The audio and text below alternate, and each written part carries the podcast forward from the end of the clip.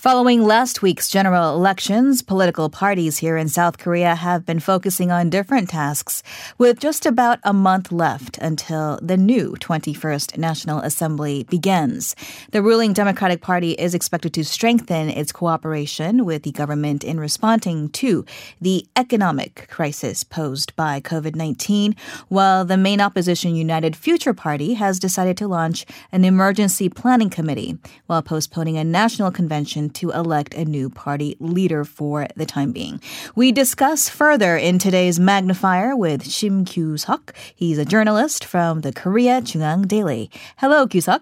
Hello, thank you. Thanks for being with us. So let's talk about approval ratings off the bat 58.3%. That is President Moon Jae-in's approval rating. According to a poll by Realmeter commissioned by YTN, it surveyed 2,530 people aged 18 and older with voting rights, and it was conducted during that week of the National Assembly elections, April 13th, 14th, 16th, and the 17th. So this is his highest approval rating in nearly two years since the 2018 Pyongyang Inter Korean Summit. How do you see the outcomes of the general election then affecting his remaining term in office?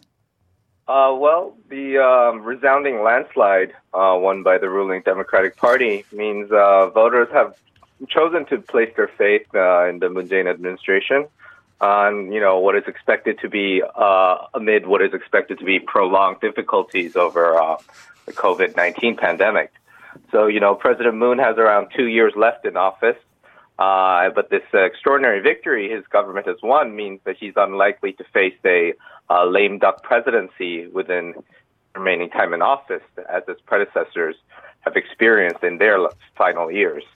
So, you know, of course, a supermajority in the legislature will enable him to push forward some of his major policy agendas like law enforcement reform or conciliation with North Korea. Yeah, that's a landslide supermajority. You speak of 180 seats in the 300 seat National Assembly went to the ruling Democratic Party. For those of you just catching up with us, but uh, so this means also that the ruling bloc now has more responsibility, uh, as has been said by the party leadership as well as President Moon as well. Will this be an advantage though for them, and could it backfire if it is not handled well? Uh, well, I think uh, the term advantage is really an understatement, as uh, no party since Korea's democratization in 1987 has been uh, given such absolute parliamentary uh, supermajority as the uh, Democratic Party won last week. Um, you know, but now 180 seats is significant because it represents three fifths of the National Assembly. Mm-hmm. And so this gives the power to sort of push through uh, its legislative agenda without it having um, been filibustered by uh, opposition parties. So, you know, as long as the DP keeps its party's uh, rank and file in order, it will be able to pass any law it really wants. And of course, as you said, with great power comes immense responsibility. And should they fail to on this overwhelming mandate, uh, I don't think they'll be able to shift the blame to uh, the opposition in future elections. So you mentioned the opposition party, the United Future Party, currently with a big leadership vacuum after its chair, Hwang Kyo-ahn, uh, left it taking with him the responsibility of its terrible loss from the elections. Kim Jong In, who had last minute come in to lead uh, the UFP's election campaign is going to be steering the emergency planning committee for now. So, how do you view uh, the UFP doing in the days forward? Will it be able to truly reinvent itself as the general public, the voting public, uh, in fact, had, I guess you can say, judged it right. and its past term in the 20th National Assembly? Right. Well, it's only been a week since the elections, but the UFP still appears not to understand the scale and significance of the defeat it, it's just been dealt. You know, I say this because some of its lawmakers are openly contesting the legitimacy of the election, uh, notably about the fairness of the early voting procedures, which honestly is a preposterous claim and is very ill-founded. This kind of pandering to fringe conspiracy theories and far-right ideologies really is what pushed moderate voters away from the party in the first place. And should the party fail to distance itself from such extreme positions, it will most certainly lose the next presidential elections in 2022.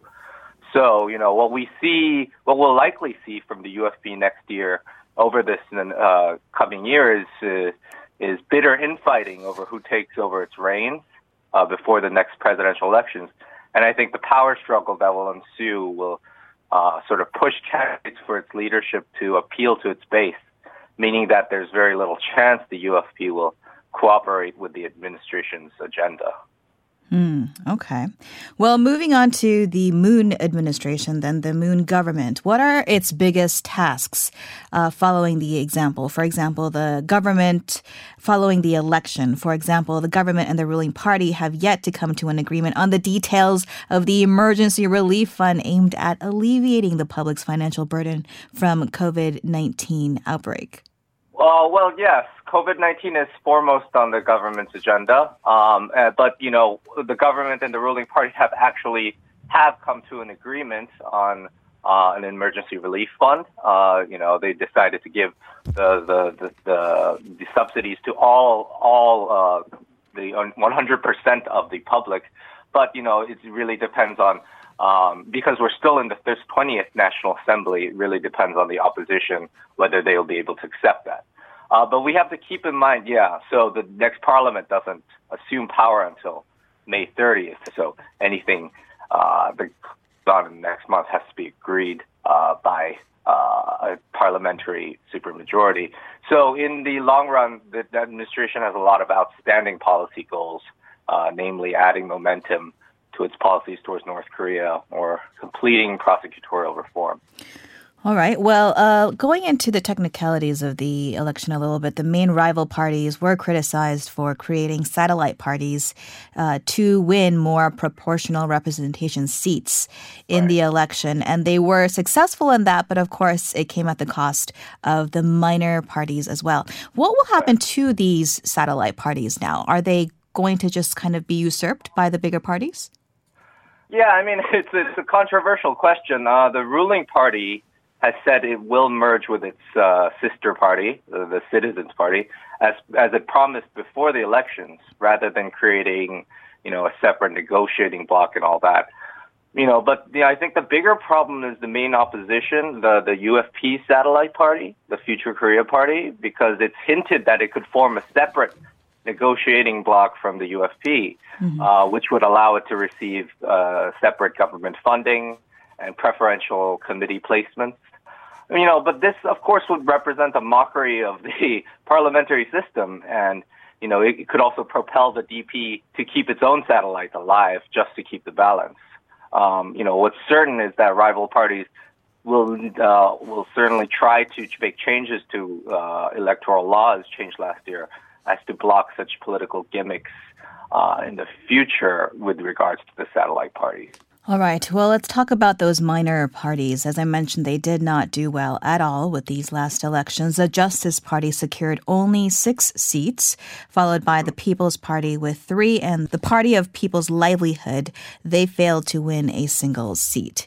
What are the ramifications then for this trend for this upcoming parliament? Yeah, well, ostensibly, the weakening of these minor parties means uh, voters are less diversely represented in the legislature. And, you know, this testifies to the punishing nature of the uh, Korea's first past the post electoral system. Um, you know, unlike in the current National Assembly, the 20th, um, you know, the DP had a plurality but not a majority. And so it had to ally itself with uh, the smaller parties, as you said, to realize its aims. But, you know, given that it has a three fifths majority, the, it will no longer feel bound to make such compromises uh, with groups like the Justice Party from May onwards. So in that sense, you know, the DP will will face less checks to its agenda. Mm. And on that note, then, uh, what do you think are the prospects for the 21st National Assembly and how smoothly it will proceed once it does come end of May? Right. Well, you know, it's really hard to, to predict. Korean politics is very, very dynamic, but you know, in my opinion, I think the opposition will definitely continue to make a lot of noise, as that is pretty much all they can do at this point now, given the defeat they've been dealt. Um, you know, as to the formation of the National Assembly, uh, the distribution of committee chairs, which is the procedure that is to follow next month, uh, I expect the Democratic Party will dominate some of the more important positions that will allow it to further expedite, um, you know, the passage of bills in the legislature with uh, little obstruction. So, you know, May will probably see a lot of friction in the parliament over this matter. But once the new assembly settles in, I think the next four years will be significantly more smoother in terms of less uh, wrangling than the last four years. Well, we certainly hope so and hope for some progress that are uh, much needed. Thank you so much, Shim Kyu-seok, for your uh, insights and time today. Thank you. That was Shim Kyu-seok, journalist from the Korea JoongAng Daily. Now, if you have any opinions or questions regarding this topic or any of the topics that we have lined up for you on the show today, join in on the dialogue. Send us an email, koreafactual at gmail.com. You can also find us on Instagram at koreafactual and leave us a comment there. We'll be right back with more facts and perspective.